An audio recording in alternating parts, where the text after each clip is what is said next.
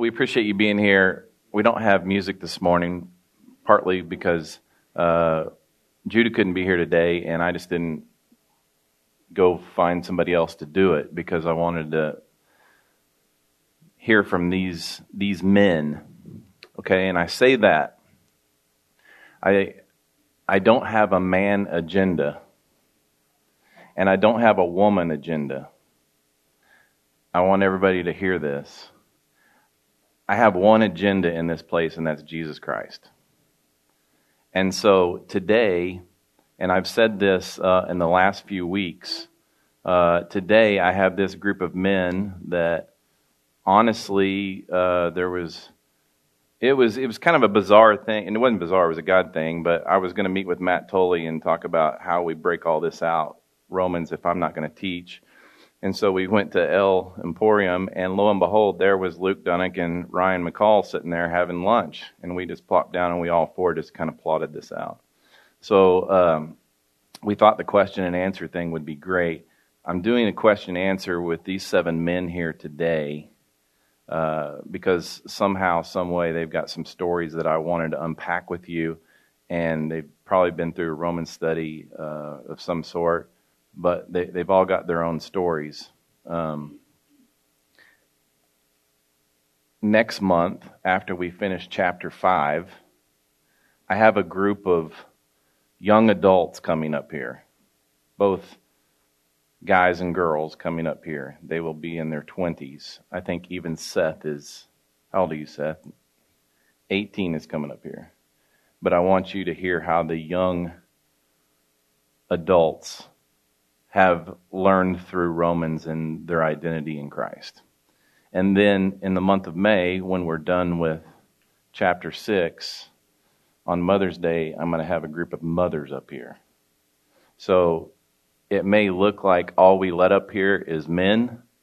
That is not the case. uh, so that is not the case. And then uh, we also talked about uh, who was going to teach. And honestly, uh, our one woman teacher that is teaching, has been teaching Romans and everything else, is uh, Shannon Cox. And Shannon is going to teach one of these Sundays. So just take off the table that we have an agenda up here. All right? If you want to ask me my opinion, my opinion. It, Brandon, glad you can make it. What time is it? 9:19. We've taken four minutes off of your time.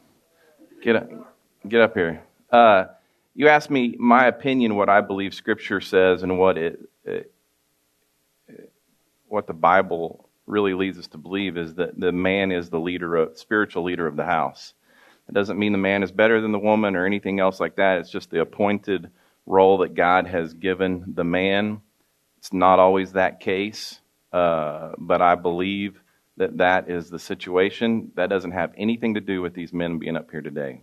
It's just these are the, the guys that we're using today, and God's going to do an incredible thing. So, what I asked them to do over the last four weeks in pre- preparation as we've gone through Romans, and get up here and sit by Brent. If you squeeze up here, make you get up here awkwardly, uh, is to listen to those men, which was Dave Olthoff and Keith Tyner and Doug Shreve and Ryan McCall. They taught Romans 1 through 4. Take notes, ask questions. Let's process the questions, and then I want to be able to ask you questions uh, about Romans. So let's get into this because uh, it's going to take some time. The first question, uh, Al, I believe that you brought up was in chapter 1, verse 17, which I believe Dave pretty much said was the, the theme of all of Romans. Romans 1:17 says, "For in it the righteousness of God is revealed from faith to faith, just as it is written, the righteous will live by faith." Paul actually quoted one of the prophets of the Old Testament, Habakkuk, with that last line, "The righteous will live by faith." And now you ask the question, how is it that righteousness of God is revealed in the gospel? Uh, that's a great question because in the old covenant, in the old covenant, the righteousness was presented by works. And now all of a sudden, Paul's saying righteousness is presented by faith. What you're seeing right here at this table is the righteousness of God. In this very room is the righteousness of God. Not necessarily in words as much as it is actions. Look, I would much rather let people see me live my life with the God of the universe in control of my life than to sit here and talk about it. I'd rather let it just be on display. I was having this discussion with Michelle driving home last night or the night before um, and just talked about uh, are we the light of the world or is it Jesus is the light of the world in us? And I'm like, God sees us as righteous. Watch this.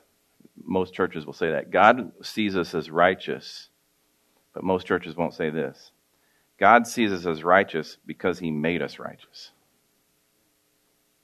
They'll say God sees you as righteous because of what Jesus did, but what Jesus did is he made you righteous. Don't sit there and think there's a Jesus filter in front of you and that everybody sees Jesus, then you behind Jesus. No, He made you righteous already. It's not that you have to die and receive righteousness. You've been made righteous. I'm, that's not my opinion. That's what the Scripture says. And so when you ask the question, how is it that the righteousness of God is revealed in the gospel? I believe it's revealed right here in this room today. It's through faith of the believers, and we, we see it. Does that answer your question? Does that?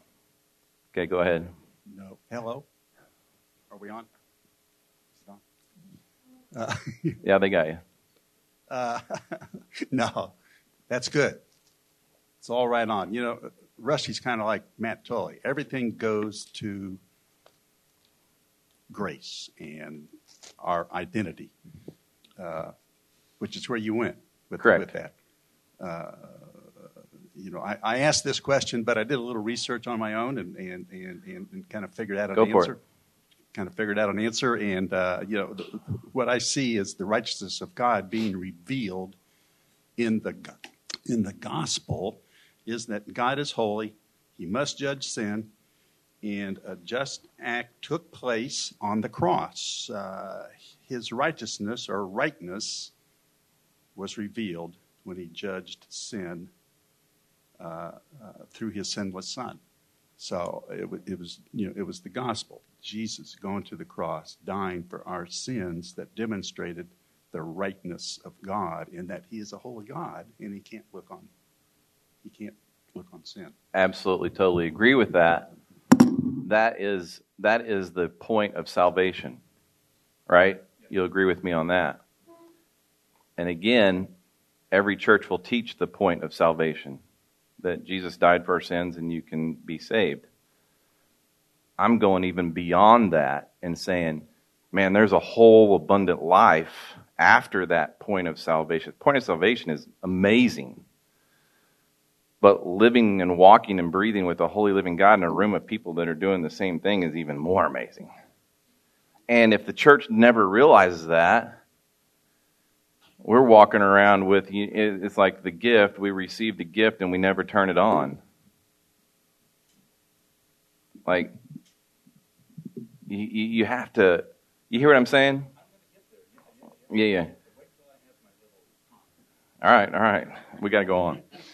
Uh, romans chapter 2 this is interesting. My sister uh, heidi in tulsa after keith spoke on chapter 1 and 10 seconds on chapter 2 uh, she said, I need more explanation of Romans chapter 2, verses 5 through 10 sometimes. So let me read 5 through 11.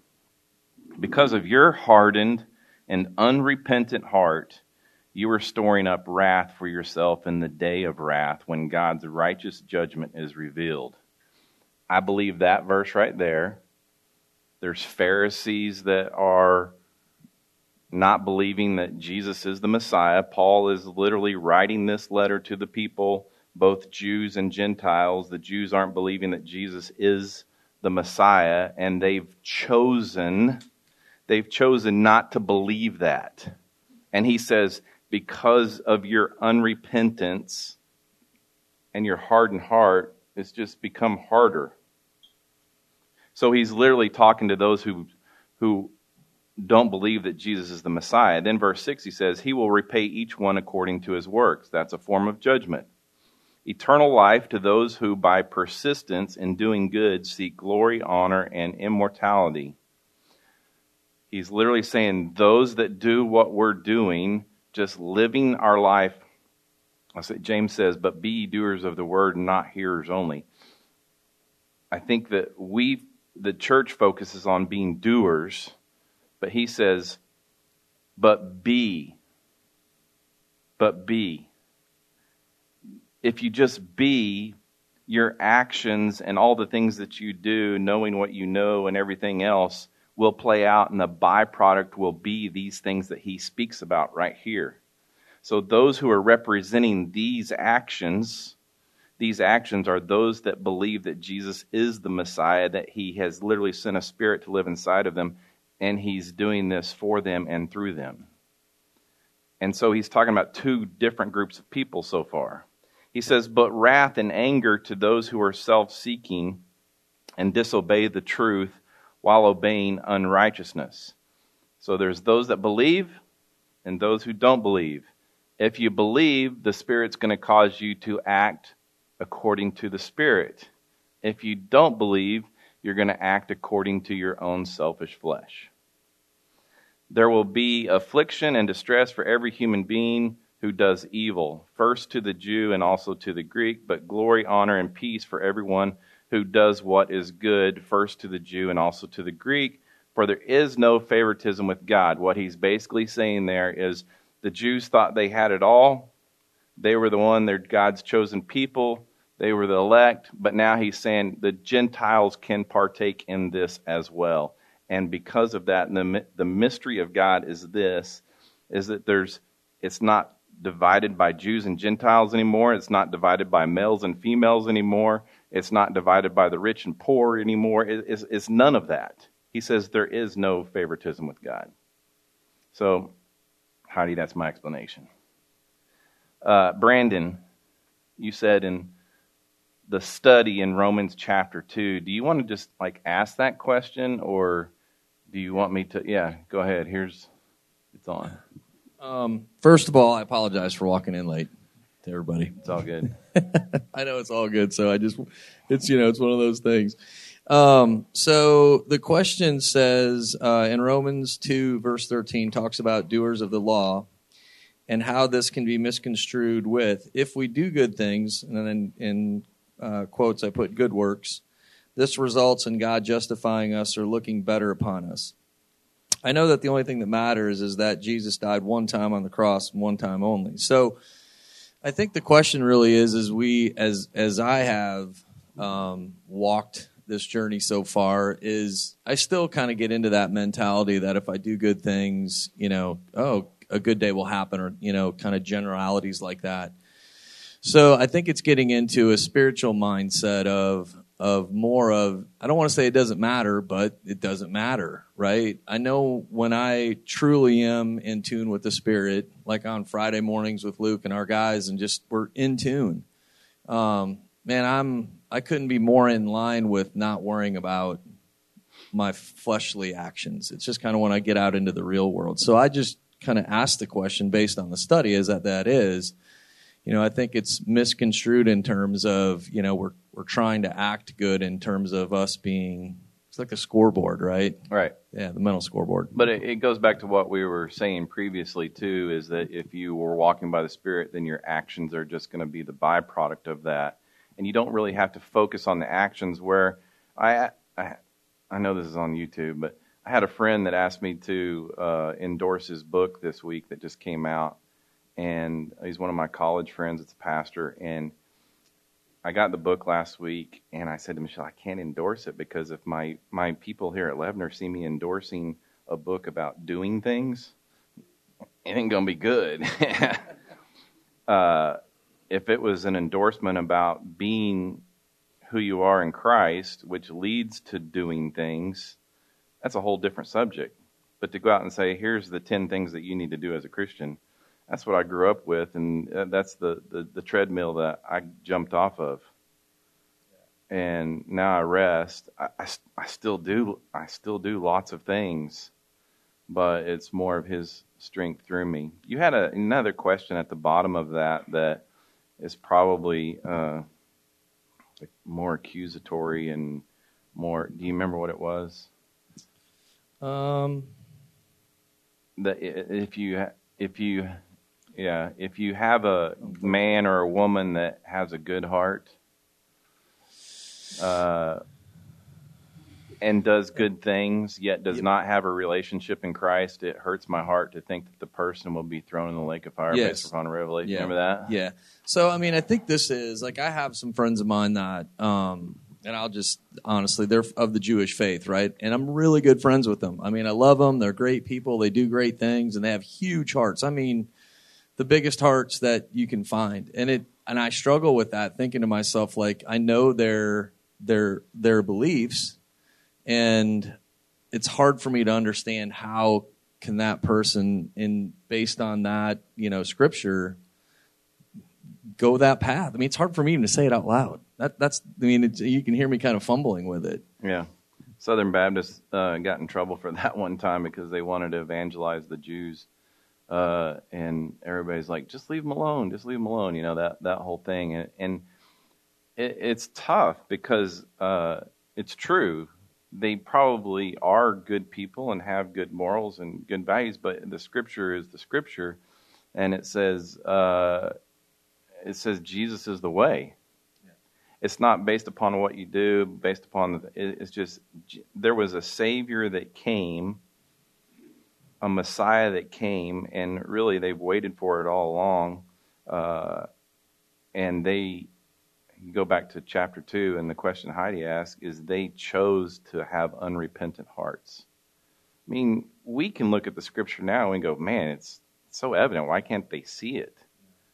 Why i mean all the prophecies are fulfilled. Boom boom boom check check check check. It's all right there. Why can't they see it?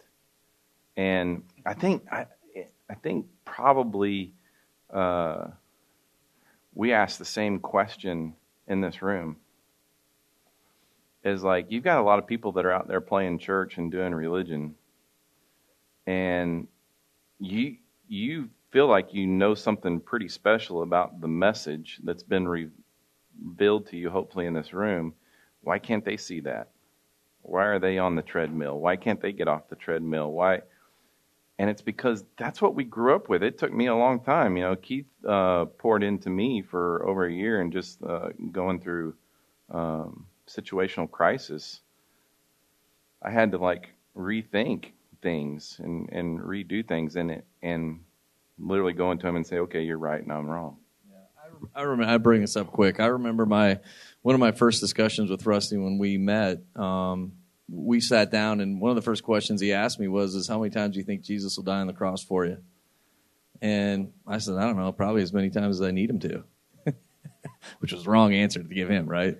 uh, w- but but it was great because I just think it was you know my you know my spiritual understandness has grown so much, but it was just raw because that's what I had in my mind, and the way I grew up. And I know we'll probably talk a little bit about this just as we go on, but um, that's just what I thought. And so we man we unpacked that for probably gosh I don't know a few breakfasts and lunch, but it, it it's honest. I mean I today man I just I was thinking about this this morning. I just believe. I know Lou probably laughs at me because we talk about this a lot on on Friday mornings, but it's it's just it's just what's revealed to me, and um, it's answered so many questions. It's calmed me down so much. My anxiety level is completely different. My twisted up thoughts are completely different, but they still happen. You know, just like that question that was just posed. You, you also ask a question uh, in Romans chapter 3, verse 4. Paul writes, Let God be found true, though every man be found a liar. What does this statement communicate? Well, if you read further on down, it goes to Romans 3:23 for all have sinned and fallen short of the glory of God. it's basically saying we're all in the same boat. We all inherited the, the sin nature of Adam. It's natural. It was natural for us to sin when we were born, and therefore we're all in the same. But then that also takes me to the question, Al, that you asked, uh, Romans three twenty three. What is the glory of God? Uh, that's spoken of in that verse, and that all have fallen short of. Did you do research on this too? do you want to go first, or do you want me to go first? Rusty, I want you to go first. All right. Okay. I don't think it's a thing. I don't think that the glory of God is a thing, and it's actually very difficult to describe. It is the greatness, it is the beauty, it is the perfection of a loving God. And somehow, some way, that has taken up residence inside of me like you know the if you did the Roman study that Bob takes the glory of God that was in the burning bush that Moses spoke to, and then it was in the clouds and the fire by night and day, and it, they followed that glory of God, and then it was in the temple that Solomon built, and it was in the holy of holies, and then all of a sudden it was just gone. That glory of God. And then when Jesus was born in Luke chapter 2, lo and behold, the glory of God came upon the earth in the form of baby Jesus. And he lived and was crucified, returned to heaven. Once we believe that glory of God is now inside of you. Really? Just all that is right here that's that's just crazy to think about. It's crazy to think about. And again, if the church doesn't understand that, we just walk around like, hey, you know, good people, let's be on committees and do things and make help people. And but if you walk around and you look in this room and go, man, the glory of God's in all these people, causes you to respond differently to them. Yeah. Yeah. Go ahead. Go ahead. I agree totally. You hit it, man, right on the head. Uh, John 1:14 and the word became flesh and dwelt among us and we saw his glory. Glory is the only begotten from the Father, full of grace and truth. The word, we're talking about Jesus. Absolutely. Jesus is the glory and he dwells in each one of us, so the glory in, is in us. You know, it used to you know the cloud and the fire in the Old Testament it lives in us today. Through, Amen. Through Jesus. Amen. Uh, in chapter 3, Doug spoke of righteousness and justification that we now have. And it would cause you to ask the question, which the Pharisees asked at that time uh, doesn't that lead to a license to sin? Doesn't that just lead to a license? Like you've you've literally heard me say before, yeah, you can do whatever you want. You can do whatever you want. The Pharisees asked the same question, so it's okay for you to ask that question.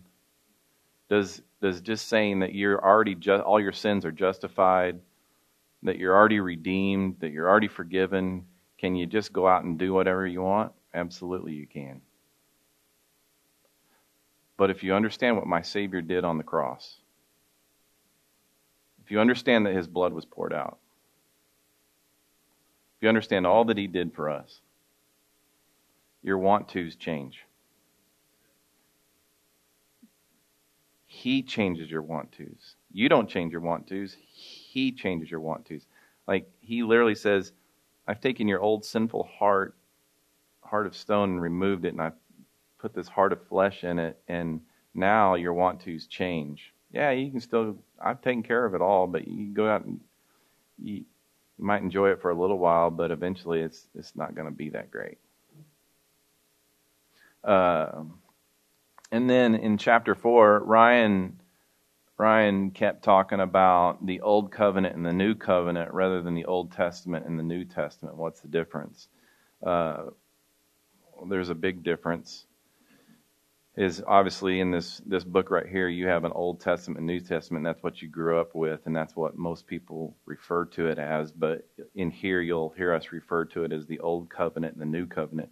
The Old Covenant was that God gave us the Ten Commandments and He gave us the law. He put everything up there, how we're supposed to be, behave and how we're supposed to act and not do things. And Keith talked about it having a conscience in chapter two but they could not fulfill the law. They kept breaking the law.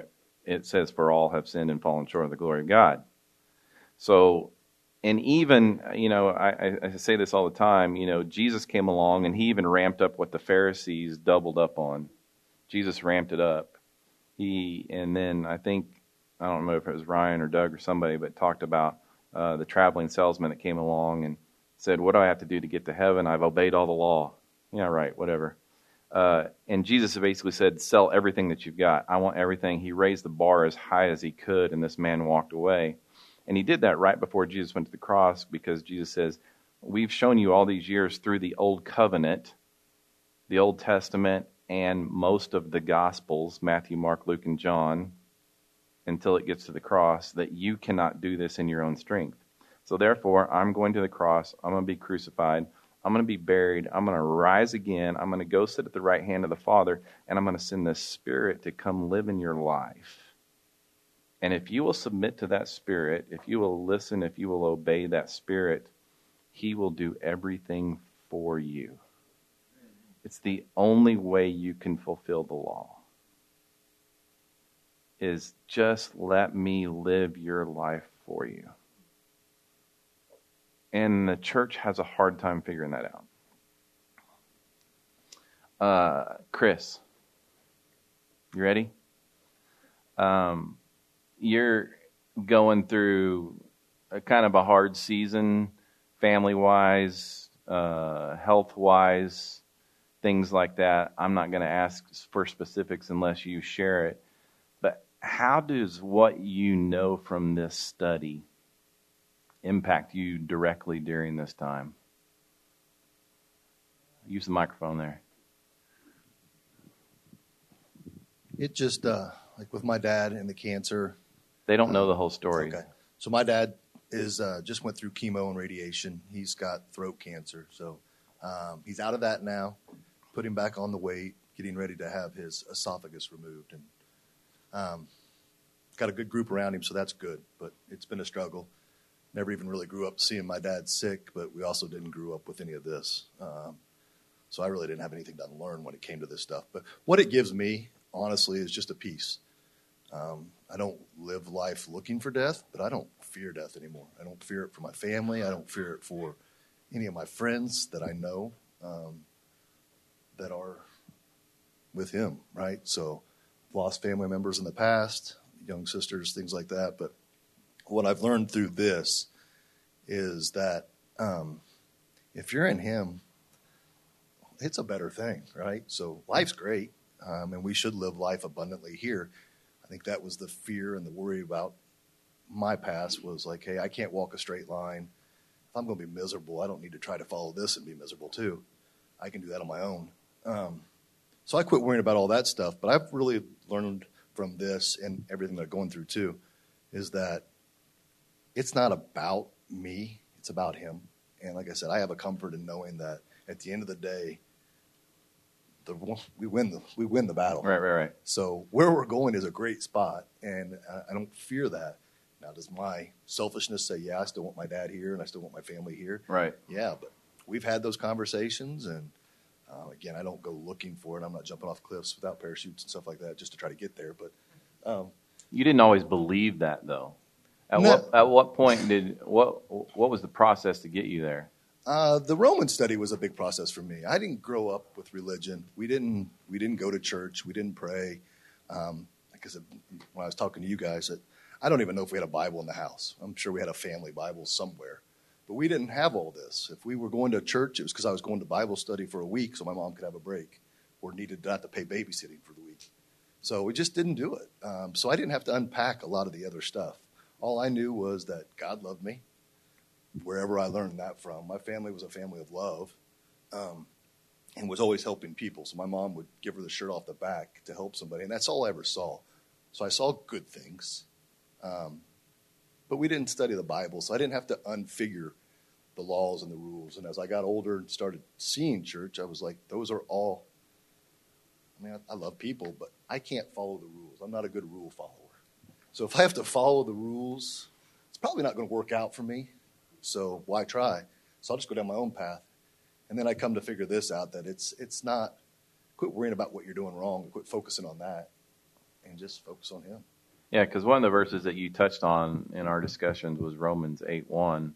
Uh, you want to speak on that or kind of the one that really drew me in because if there's it just seems like the churches want to push a lot of judgment and a lot of um, do better do better do better. But if i'm truly loved and he says romans 8 1 there's no condemnation for those that are in christ then he's not condemning me for what i'm doing. He's just loving me through what i'm doing. Mm, so um, and if that's such good news i mean it, why would he be up there condemning me? That's not the good news. I had that growing up. Mm. that was called parents Yeah. I've got a father that loves me just the way, and my dad and mom loved me. I'm not saying they didn't. I spent a lot of time grounded and over a knee, but because I earned those, just like I make choices now that I'm sure that I earn the consequences that come across that. But that's not who I am, and that's not what that's not what people see in me.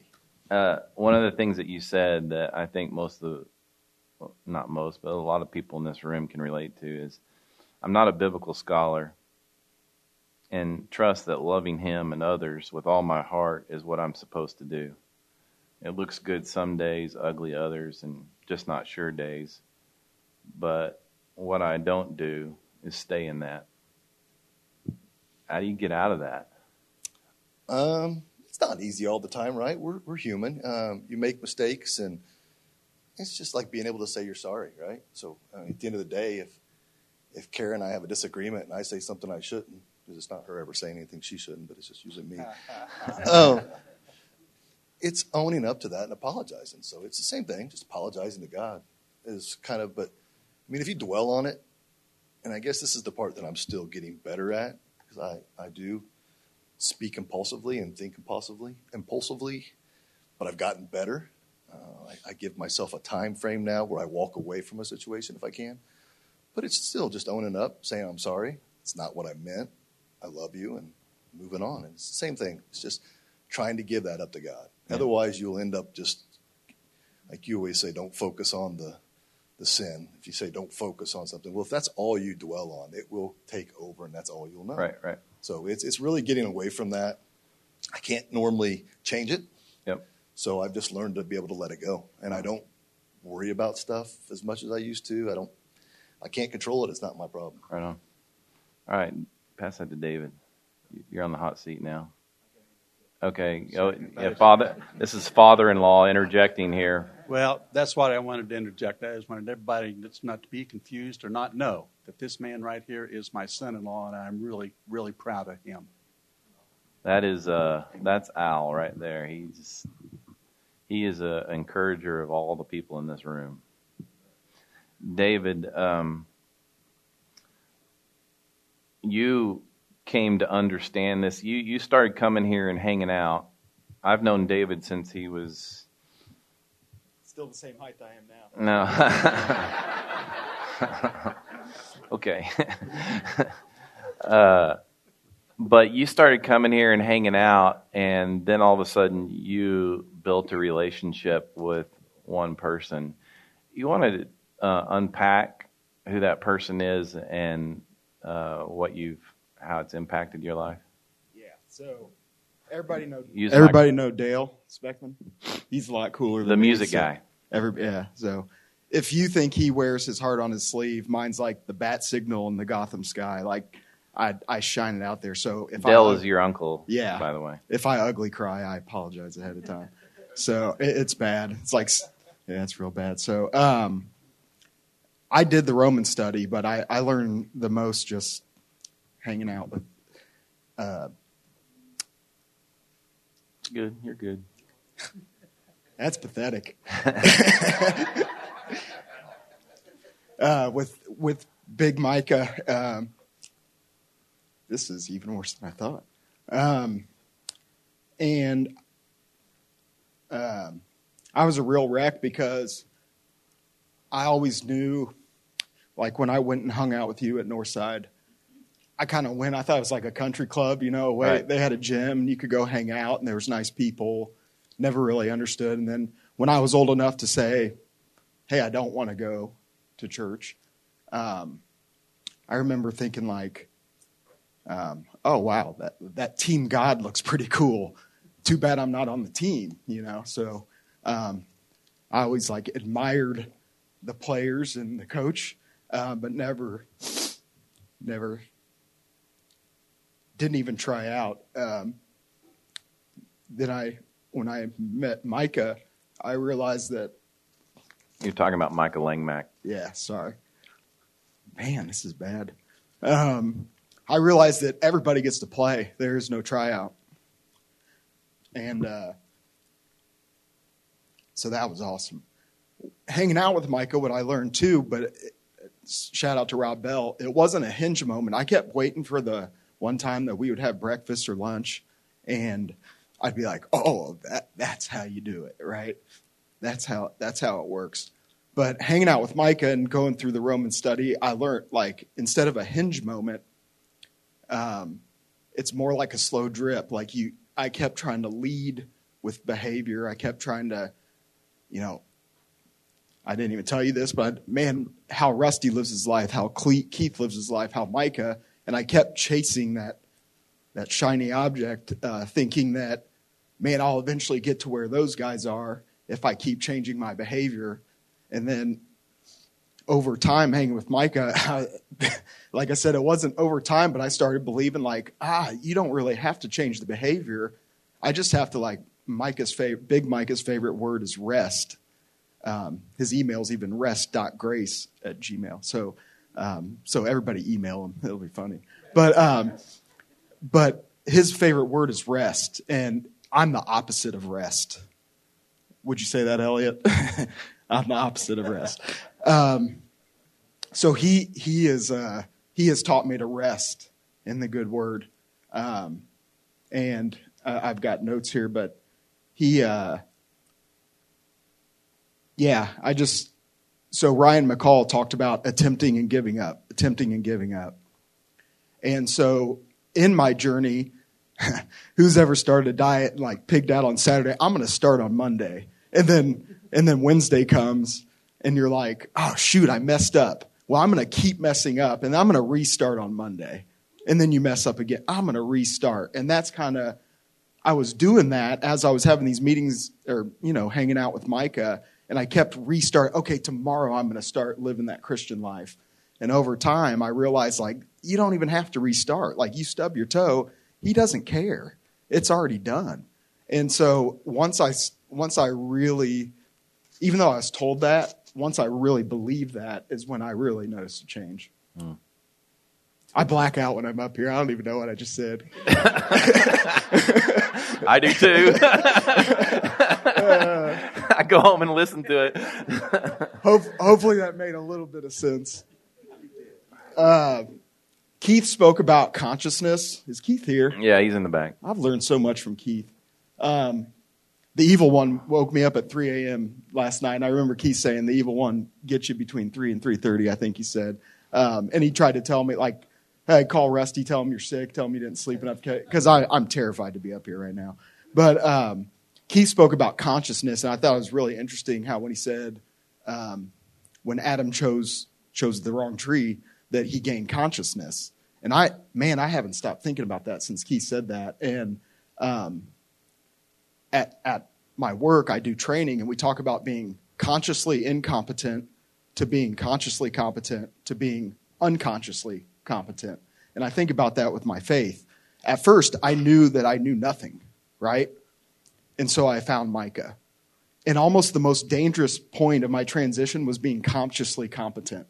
When I learned the word, but didn't really, I had a conscious about it, so to speak. So, like, I learned the, more about the Bible, I learned more about Christ, but I was overthinking it. And I, I, I was, um, again, focusing on behavior, and I was in that consciously competent phase, but as you learn to know him more, you become unconsciously competent. And I think about Jordan when he was shooting against the Trailblazers in that playoff game, and he shot the last three, and he looked at the crowd and just said, I, he didn't even know how he was doing it. He was Right. just unconsciously competent. And I feel like that's where I'm trying to be with my faith, where just forget about it. You know, Keith and Ryan and Doug, they all talked about walking by faith, just like, just walk by faith and let the rest settle. You done good, bud. You done good. Uh, I have to tell a quick story because you talk about Big Micah. Uh, but that was the, probably the longest hospital visit that I ever did was when uh, Micah was born, because I went in there when they had already been released from the hospital, but they couldn't go until they named their child. So I'm sitting in there trying to help them name their child. Literally, I couldn't leave until they had a name for this kid. And they were, we went through flashcards and here's his list of names, her list of names, and I'm like, Yes, you made us leave the room. oh yeah, Or yeah. you made me leave the room. But uh, eventually, they thought about the one guy that like had the most impact on their lives, and they named their child Micah, which is pretty cool to, pretty cool to think about. Um, Yeah, I purposely didn't talk more about Micah because I it was going to get ugly there. No, I so hear you. I love Uh, him, man. Pass that down to Greg here. Oh, okay. Uh, Greg, uh, you've known this stuff for a long time. Uh, you want to talk about your experience in coming to know your identity in Christ versus yeah, just yeah. doing church? Oh yeah, my goodness. So I I had to start and say, you know, it's interesting over the last couple of weeks as different people, men and ladies, have stood up and talked about their where they've come from. And one thing that just hits me, there's there's nothing new under the sun. You know, sometimes you know, some people stood up and I'm like, oh wow, that's my story too. You know, I I grew up in a going to the Methodist church. My father loved the Lord. My mother loved the Lord. You know, my grandmother almost became a missionary. Um, and uh, my my father, credible role model, was uh, a type of person who is so intense. And when he starts a project, he stayed with it. And I'll tell you, if there is anybody who could have been excommunicated from the Methodist Church, it would probably have been him. He came up to the line almost a couple of times. He had people frustrated with him, but he was so intent on completing a project. uh, You know, nothing stood in his way, whether people got frustrated with him, but he always kept Christ in front. And uh, you know, you know, with that said, um, started going to Northside, and uh, you know, heard a com- little bit completely different story than what you hear at the Methodist Church. But I can't remember. Um, probably back in the late 90s or early 2000s, Keith came up to me and we started taking road trips down to Hardin, Kentucky. And this stuff just started getting unpacked in front of Bob, you know, and I got to know Bob, and um, it was incredible. You know, it was, it was um, I think, you know, Chris talked about, you know, you growing up, you know, even in my household, you know, I guess in the back of my mind, I really felt God was a God of wrath. And oh man, everything that I did, you know, every time I turned around, I'm like, well, I think I've just lost my, you know, my faith, or I just lost, you know, my relationship with with God from decisions. I was not much of a rule follower. I went to a military academy, and I hated the rules there, and so I kind of did some of my own stuff. But uh, you know, then, but that's what the Bible was to me. It was a lot of rules that you had to follow. And, you know, when Bob started unpacking Romans, it really made a lot of sense. The Old Testament made more sense. The Old Covenant made more sense. the New Covenant made more sense.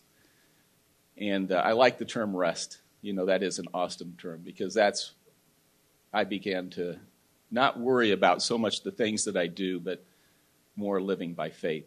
And, uh, and having that rest.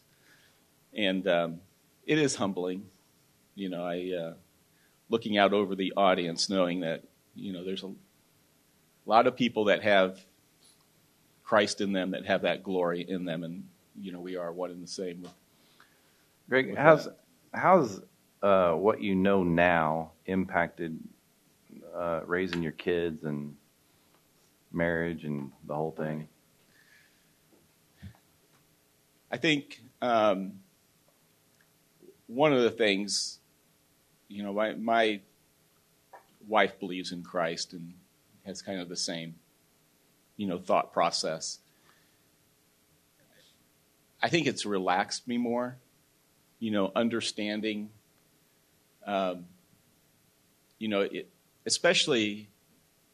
I can't really say this about my kids or my wife, but you know, seeing those people that do not know this or do not do not have Christ mm-hmm. in their life, I think I'm more relaxed and respectful of their thoughts and ideas because they really don't have anything to base their thoughts and ideas on. You know, so I mean, I have. That makes you sound kind of arrogant.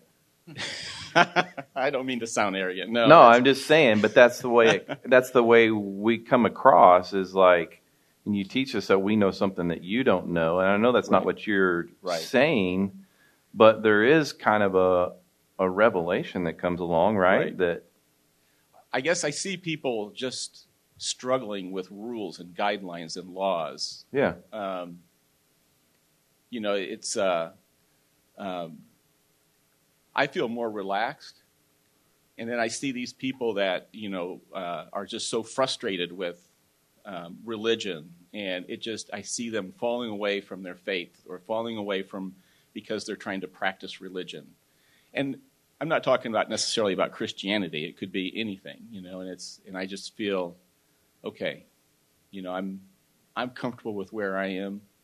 Um, how can I show them that?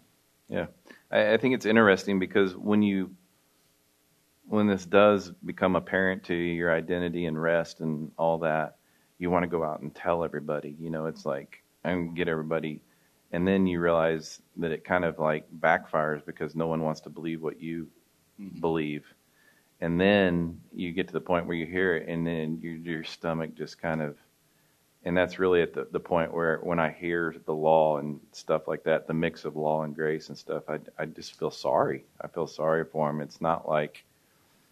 It's not like i'm better i'm not better than them it right. doesn't have anything to do with salvation it doesn't have anything to do with it's just i'm free i'm free from all that stuff that i once experienced and, and once lived and you know, I, I still, I know we've had these conversations on, you know, rules or guidelines, you know, especially within your own family. And I still believe, I think you do need to have rules and guidelines for your children as they're growing up.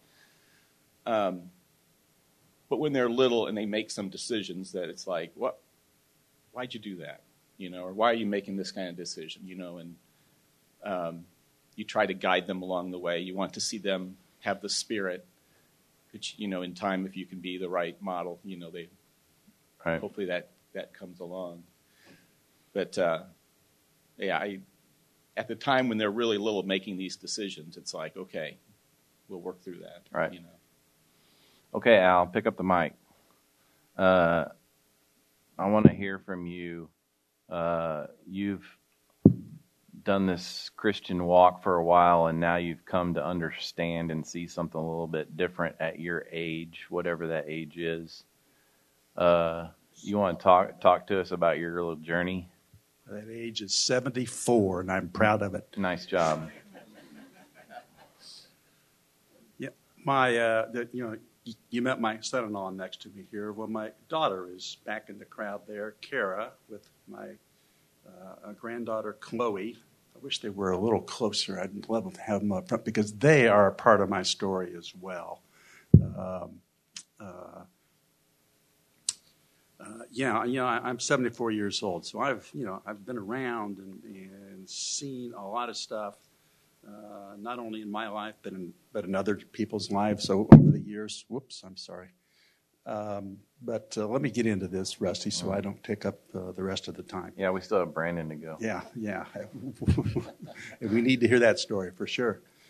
Um, uh, uh but uh, Paul starts out in Romans in, in, verse 5 by saying that he, re- that, that he received grace and apostleship through Christ.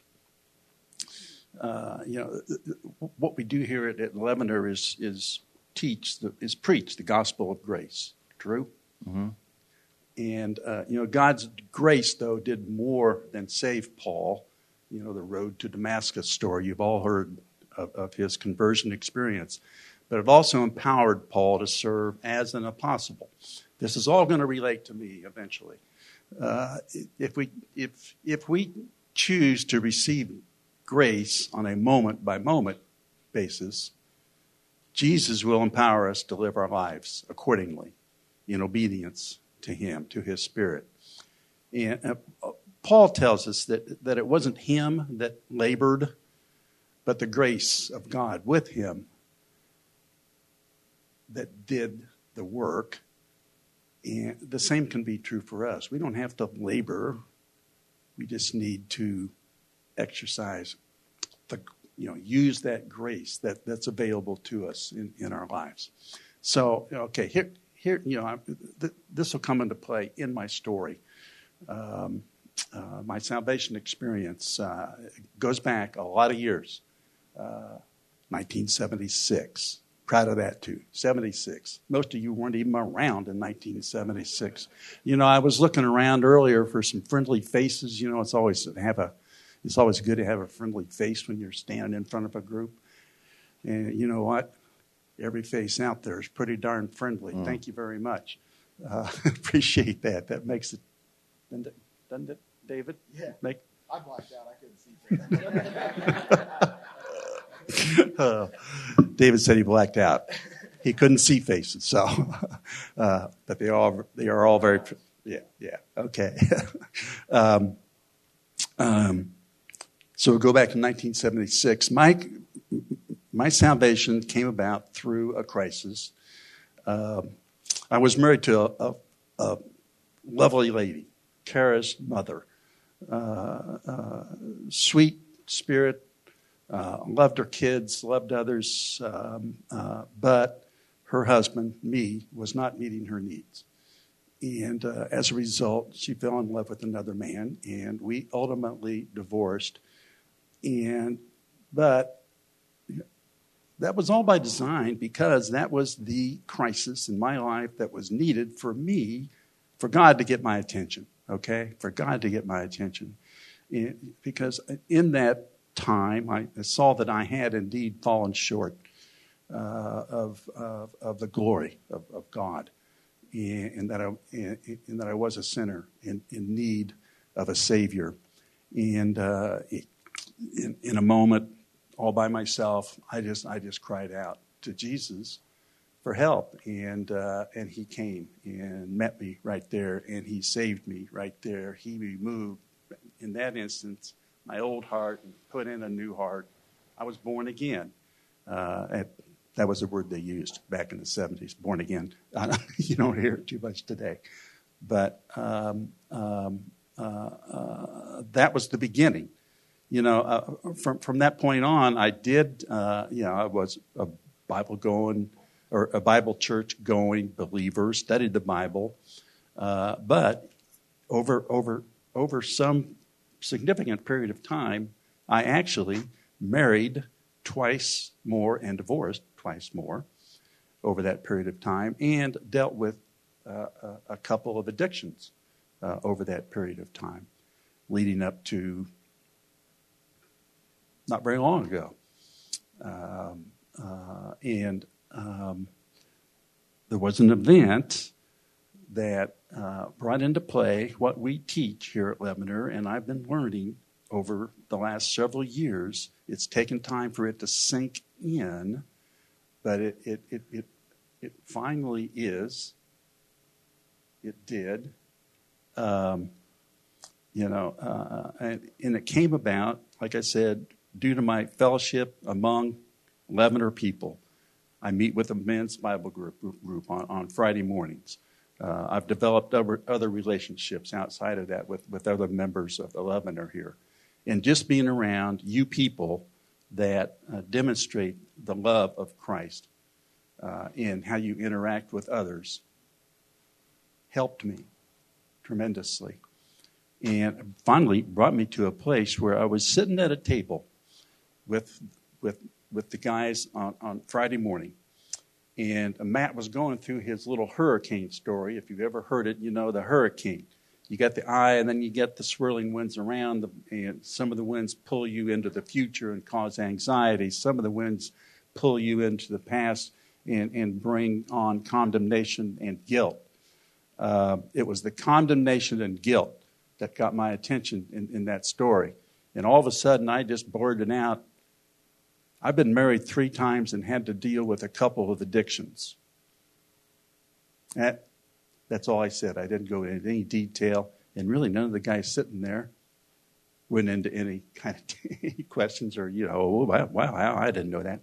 No, nothing like that. It, I, but, but in speaking it out loud, I, you know, I took off that mask because what had been going on for all those years is hiding, not being honest with myself. And I was carrying around all that guilt and shame from the divorces and the addictions. Um, um, all that time I, I, I'd been living the Christian Christian life in my own strength, in my in my own flesh. Um, uh, but in that moment, I was set free from guilt and shame. And it, it, what, what that has done is, is, is, is freed me up to love better Amen. than Amen. before. I, I don't have that in my makeup any longer. Uh, and, and, and it has freed me up to live from my perfect heart, not my, not my head, but my, but my perfect heart, which is, which is what uh, the, the, the message is all about. So here we go. Um, we oh, you're to still going? We, yeah, I'm, I'm, I'm, I'm, I'm wrapping it up. All right. We, you know, we need to, we need to receive grace. I've come to believe that there's nothing that can change the way that Jesus loves me or you. I belong to him, yes, and so do you. Nothing can separate us from the love of God. And I don't want to abuse his grace, but I need it every moment of every day. It's the only thing that really makes me want to change. And here's a little imagery for you. His forgiveness is like sweet, sweet honey. It's like a symphony in my ears. It's like holy water on my skin. It's also said of love. Love, you can be loved but not known. Known but not loved, that is a fearsome place. We don't, we, you know, to be loved and, and, and not known is, is something that we would all fear. Uh, to be loved but not known uh, uh, is comfortable, but it's superficial. To be fully known and truly loved, that's the way God looks at us, and we can look at each other that way as well. We can know each other fully, and we can truly love each other. Amen. Amen. I'm done. You, I love you, Al. You, uh, you're one of the greatest deacons that we have in this body. Just loving on people and encouraging people. I appreciate that. Oh, come on! I got to no, no. I got to go on, man. I meant- I- I We're mentioned over this- time. I, I mentioned this earlier. I, I, I just got to. Chris, leave me alone. Leave We're running out of time. This is for my daughter, uh, uh, Kara, back there. It, it, it, it's the family. My, my family as well has accepted me and loved me through all of this.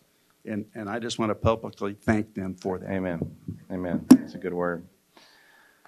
Uh, this is my friend Brent Sutton. He is my uh, baseball cohort. Uh, travels with me, but um, so he probably hears more of the junk, Levener junk, than anybody else in this room. Uh, but you're going through a season and understanding what you know now. How are you getting through this season? Uh, I'm getting through the season okay. um, thanks for taking the time out because I don't have. I'm done. you said it all. no, I appreciate that. Uh, you are an encouragement to me. Um, I'm currently uh, in the midst of a divorce after 27 years, and um it's difficult. I know, Al. You said you've been through it. I know that all of everyone in this room has been through uh, different trials and tribulations. Um, one thing that, that Romans has shown me through this. Um, you know, it's it seems like I've joked with Rusty like whenever we do a Roman study, whether it's here in Levner or in small groups, um, man, the spiritual warfare is real, and I know that probably sounds crazy to a lot of folks in here, and I'll be glad to uh, talk with you offline sometime on that. But uh, it's definitely real. Um, you know, going through the season that I'm going through now, um, it's difficult enough. At the same time, you know, I get a call from uh, from uh, my mother is in a uh, nursing home, and you know, they tell me that, that uh, they're going to put her in hospice care, and uh, you know, just rapid decline. Um, so I would say that one thing. I mean, I don't know what to say or what to do anymore, and and that's my my daily prayer is, um, Lord, give me the words well, I don't know what to say and what to do. I, you have to do it through me because uh, if I do it in my own strength, um, first of all, it's not going to look pretty, and uh, secondly, I'd probably be in bigger trouble um, than I, than I am. But going through um, Romans at the same time, dealing with the spiritual warfare, there is a peace that when you study Romans and even the first four uh, chapters, um, that like we've done here, and I, I made a comment to Rusty. Um, even studying these chapters on my own and, and having done the study a few times, that reading it by myself, the words are kind of jumbled to me. Like I know what it says. Like I've done Bob's study, and he does a great job breaking it down. So even um, non intellectuals like myself can understand it. Um, all I can can really say is is what I guess on that that along those tracking those same lines is is that without the community of believers figuring out this journey together and figuring out Romans and God's gift of grace and what that means is is so freeing. Um, even in, in what seems like your darkest days, when you don't know what to say or do, and you've done everything you could possibly do. I'm gonna beat you, Dave. Um, good. And through my strength, it's not enough. It has to be through Him, and uh, um, that's the real deal. And I could not go through this season um, without the support of everyone in this room. Uh, my friend Al, on a almost daily ba- basis, sends me a message or sees me in person and tells me and reminds me that I'm uh, holy and blameless. And uh, going through the first four chapters, I know we're running out of time, especially with Brandon coming up, and they're going to open for business here. But um, um, my baseball wife here, I, I get to travel with him, and, and I'm a sports guy. And of course, I come in today, and he says, "Really, you you wore this? You wore that sweatshirt?" And and I'm not really a Cubs fan, right? But I told him, I said, uh, "This sweatshirt spoke to me this morning," and I go into how I got this sweatshirt's another story. But anyways, you know, this team up north in Chicago, when they win, they fly the W, right? And even as going through seasons of whether it's illness, divorce, um, losing loved ones, death, all of those things. Romans, the first four chapters says we don't have to wait. We can fly the W now. It's it's done.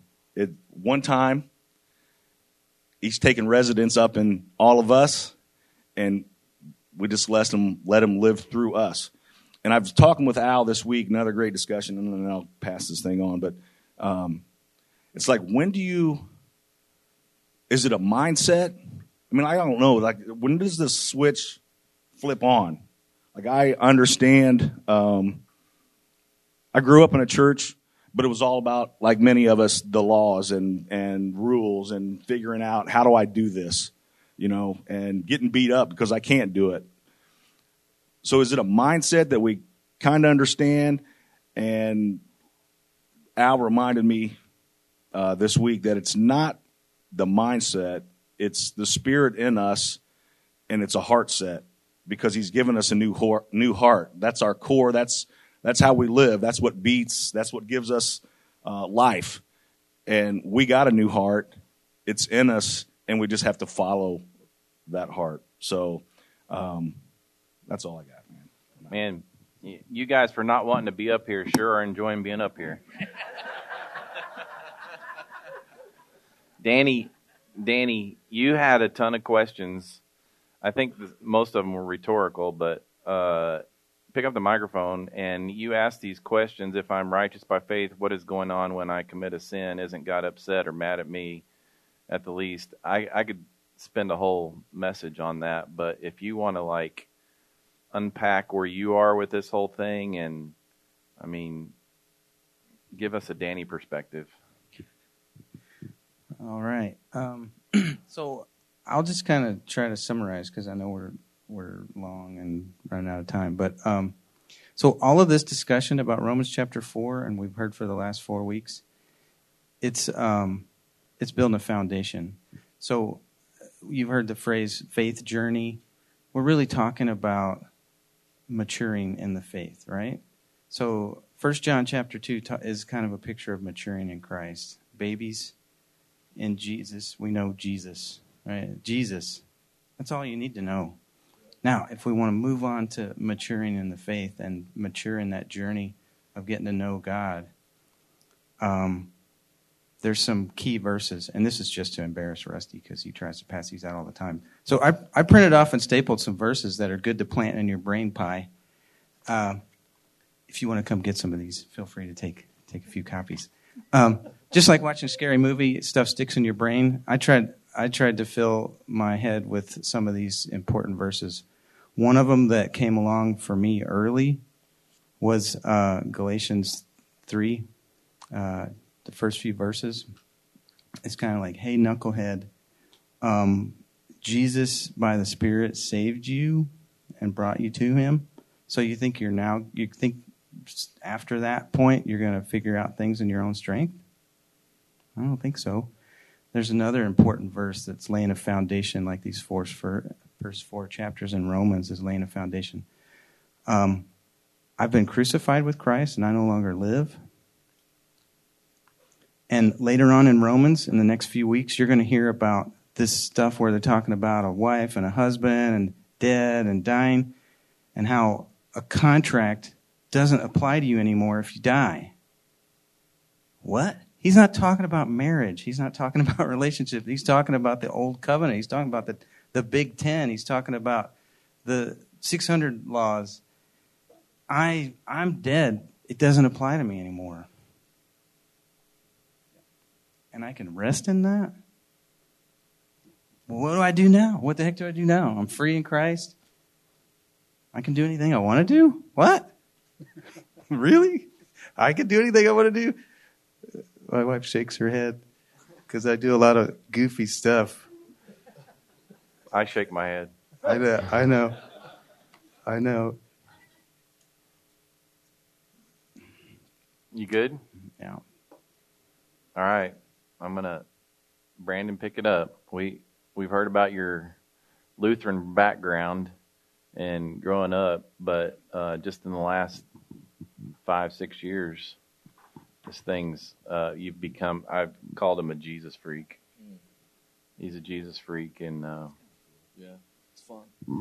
Yeah. Um, look, it, it, this is uh, it, it's been the it's obviously been the best thing for me. We uh, we've talked about this at uh, I will real rephrase this our life study on Fridays. That's Bible supported.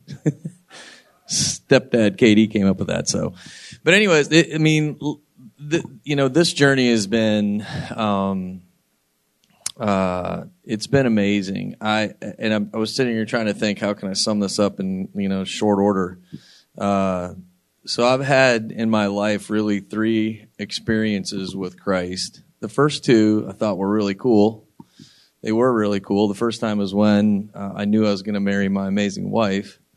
Um, Sherry, and uh, I couldn't deny it. And I thought, oh wow, that was that was really great. I, you know, kind of what we were talking about, feeling like you're living good and all that. You know, I was like, oh great, thanks, that was really cool. And the second time was when we had our son Austin, and uh, I had I had prayed. I grew up in a divorced family, super support, so much love, but I had always prayed as a kid, like I was really, I really want to know what a family's like, like normal dinner family, right? And uh, so I woke up one morning, seven thirty-seven in the morning. You know, looked at Sherry. I was getting. I heard Austin crying, and and and he was standing at the end of my bed, and he said, "You know, you know what it's like to be in a family now. It may not have been what I had thought when I was praying and as a kid, the traditional way, but it just." You know, it overwhelmed me, and again, I was like, "Oh, thanks. That was that was really cool." You know, and really appreciated it. But until uh, May fifteenth, twenty fifteen, um, man, that was a different. That was a different. That was a different deal. And uh, Rusty had we had met a, a, ton of times. I lost my brother January twenty first, twenty fifteen, to suicide, and uh, it was an event in my life, big event. Um, but we had we had hung out, and so he's like, "Hey, man, I want you to listen to this series on grace," and he gave it to me like in gosh, I don't know, early February or somewhere like that. And this was May. And I was going to Detroit, so I was like, man, I want to listen to that series on grace.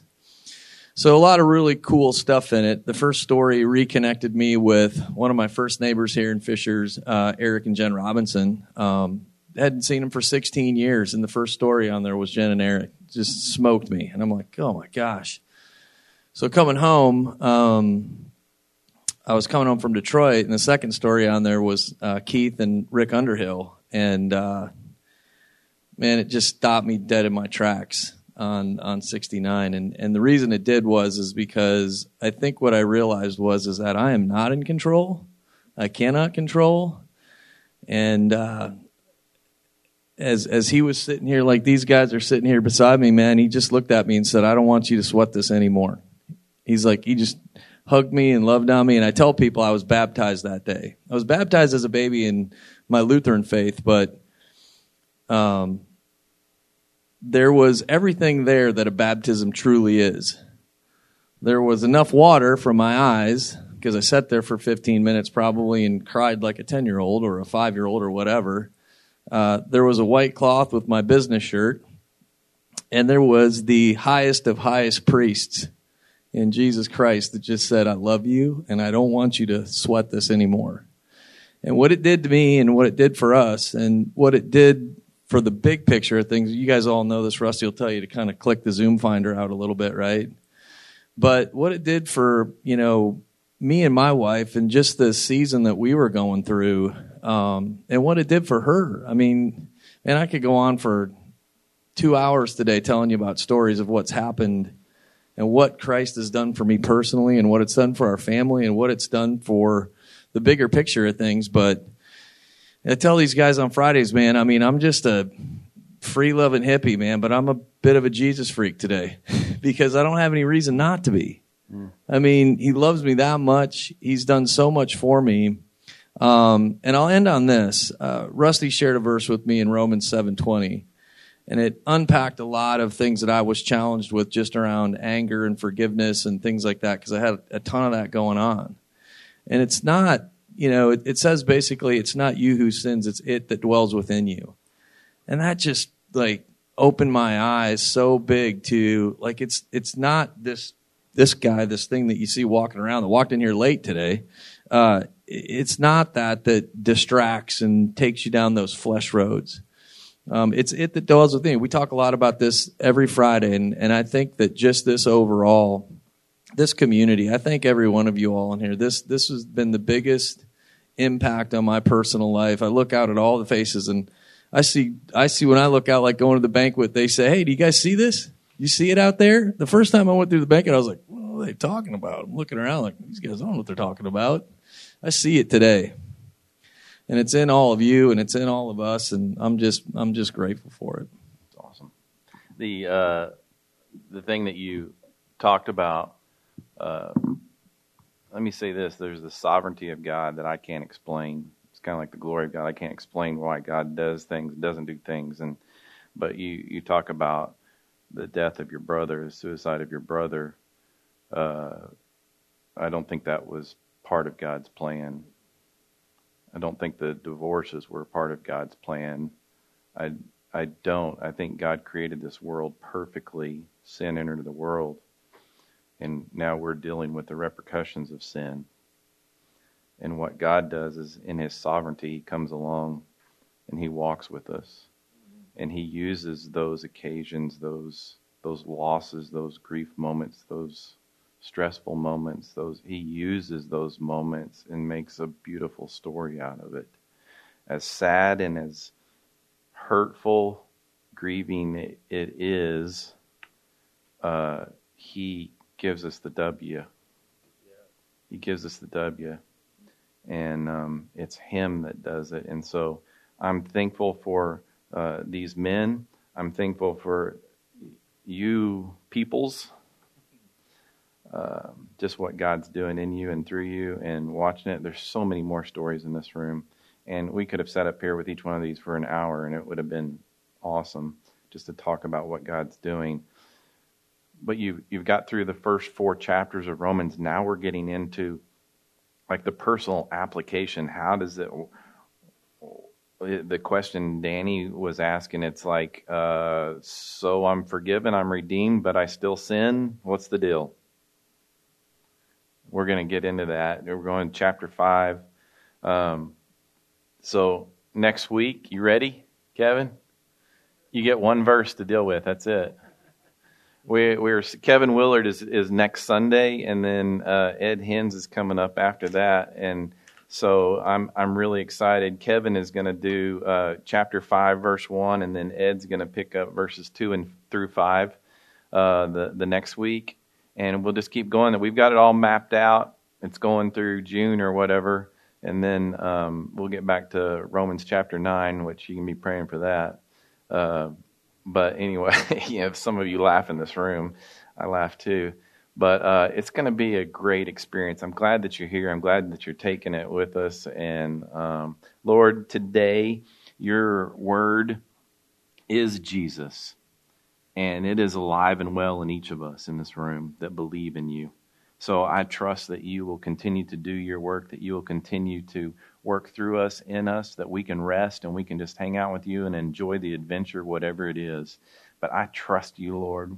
I trust you. Thank you for today and these stories and these these men that uh, are the light of the world. You've made them the light of the world. And so. Uh, I love you, and I thank you for this time together. In Jesus' name, amen. Hey, thanks for being here. I love you. See you next Sunday right here.